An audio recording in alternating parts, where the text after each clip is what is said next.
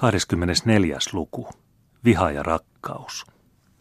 Samassa silmänräpäyksessä, kun Kreivi Bernhard tunsi veljensä, selvisi hänelle, että Markiisitar tiesi heidän perhesalaisuutensa. Hän luuli ymmärtävänsä, miksi Markiisitar oli hylännyt hänen tarjouksensa. Ehkä hän oli jo lahjoittanut Paulille sydämensä palkinnoksi siitä ritaripalveluksesta, jota nuorella miehellä oli ollut onni hänelle osoittaa. Olkoon niin, Markiisitar on hänkin saava osansa siitä vihasta, jota Kreivi Bernhard tunsi sydämessään, ja joka äkkiä kasvoi niin kuin ohdakkeet kasvavat ruusujen yli, nousten paljon korkeammalle kuin se haihtuva tunne, jota hän äsken oli nimittänyt rakkaudeksi. Hän kumarsi kylmästi ja ylpeästi ja poistui sanaakaan sanomatta. Markiisitar kääntyi Paulin puoleen, joka äänetönnä ja kalpeana oli pysähtynyt oven. Olen nyt maksanut osa velastani teille, virkkoi hän lämpimästi Pauliin katsahtaen. Veljenne pyysi juuri minua omakseen ja minä ojensin hänelle tämän korin. Hän vihaa nyt minua yhtä sydämellisesti kuin teitä, ja se ilahduttaa minua, sillä se antaa minulle ehkä oikeuden pitää teitä ystävänäni. Kuinka voi teitä vihata, virkkoi Paul matalalla äänellä. Voisin vastata teille, jatkoi Markiisitar, että hylätty rakkaus melkein aina synnyttää vihaa. Mutta jos niin sanoisin, osoittaisi veljenne tunteelle liian suurta kunniaa. Loukattu itserakkaus, ajoin sanoa. Semmoisia ovat miehet. He imartelevat meitä vain kiinnittääkseen meidät sitten voitomerkkeinä omiin riemuvaunuihinsa. He sanovat meille, te teette minusta maailman onnellisimman ihmisen. Olkoon. Mutta meidän onnemme tai onnettomuutemme ei heitä liikuta. Jos he olisivat älykkäitä, koettaisivat he edes ansaita kunnioituksemme mutta he luulevat meitä hajuvesipulloiksi, joilla ei ole muuta tarkoitusta kuin levittää hyvää lemua heidän jumalalliseen itsekylläisyyteensä. He kohtelevat meitä kuin viuhkoja, joita levitetään tai pannaan kokoon tarpeen mukaan, ja joiden koko merkitys on ilman henkäys. Olette vielä niin nuori mössiö, että te ole ehtinyt tuota oppia, ja sen vuoksi voin olla teille avosydäminen.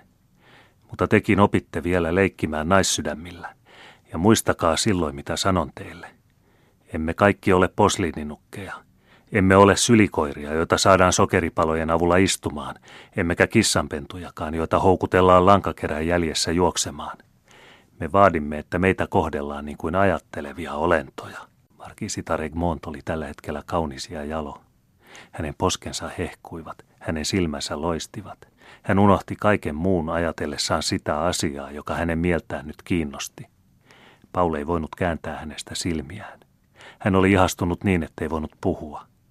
Poika Parka, hänen sydämensä ei vielä ollut hehkunut muista tunteista kuin niistä, joita hänessä herättivät hänen äitinsä ja kirjansa. Hän oli ollut vapaa kuin metsän lintu, mutta nyt, nyt kärventyivät hänen siipensä ensi kerran. Miksi hän olikaan kohdannut juuri tämän vaarallisen naisen, kun hän eräänä päivänä oli matkustanut Upsalasta Tukholmaan seuratakseen kadonneen äitinsä jälkiä, joiden perille hän luuli päässeensä? Miksi hän olikaan pidättänyt markiisittaren pillastuneen hevosen? Miksi hän suostui tulemaan tämän luo seuraavana päivänä? Ja miksi hän vietti melkein koko sen päivän tuon Seireenin seurassa, joka kymmenessä minuutissa pani vanhain tottuneiden valtiomiestenkin päät pyörälle, saati sitten tämmöisen nuoren haaveksiaan? Ja miksi hän antoi markiisittaren rakastettava ranskalaisen avosydämisyyden vietellä itseään vastaamaan siihen samalla vilpittömyydellä ja kertomaan hänelle kaikki sydämensä salaisuudet? Turhia kysymyksiä. Ei hän itse noin kysellyt. Hänen ajatuksensa pysyivät liikkumatta. Hän lensi sokeasti kuin sääski tuleen.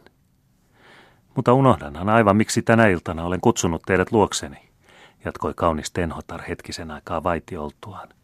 Toinen puoli velastani on vielä maksamatta. Monsieur de Bertelschöld, pyydän saada kunnian esitellä teidät hänen majesteetillensa. Minut, kysyi Paul hämillään ja kummastuneena.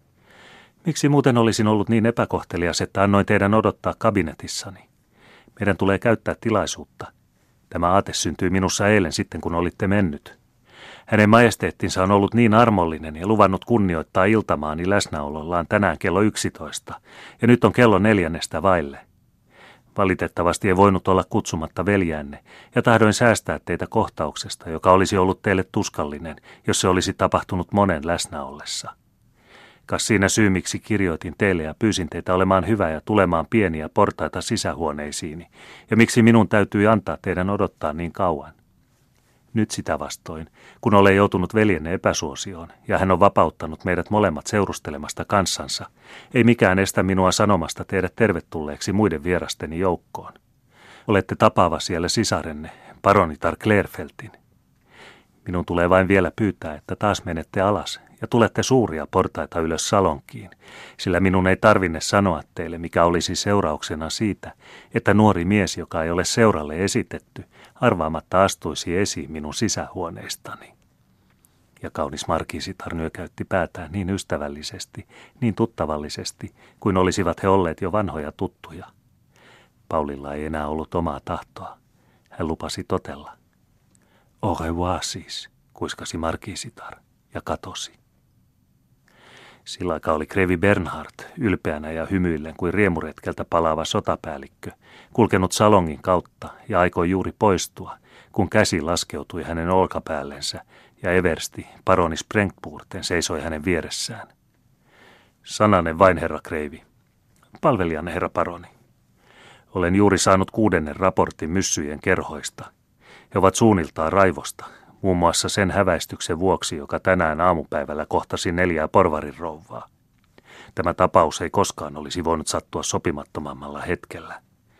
Väitetään, että tämä kaikki on vain vehkeitä, että on pantu liikkeelle väärennettyjä kirjeitä aatelittomien säätyjen häväisemistä varten, ja se pisara on saanut tunteet kuohumaan yli laitojensa. Kenties tiedätte te sattumalta jotakin semmoisista vehkeistä. Olen kuullut jutun kamaripalvelijaltani, joka käy huvikseen kirkossa, vaikka onkin katolilainen, katsellakseen neitosia. Se on paha tapa, jonka hän on oppinut Madridissa. Vehkeitä sanotte. Mitä hyötyä siitä olisi ollut? Porvarirrouvat eivät tarvinneet mitään kehoitusta. He ovat tarpeeksi vaateliaita ilmankin. Kuitenkin on pari näistä vääristä nimettömistä kirjeistä kierrellyt kerhoissa, ja seikka on siis epäilemättä jokin coup de main. Taidatteko kuulla ajatukseni asiasta? Se minua suuresti huvittaisi. Minä luulen, että te olette tuon kujeen toimeenpanija. Charmant, ja mistä syystä, jos uskallan kysyä? Sen tiedätte te paremmin kuin minä.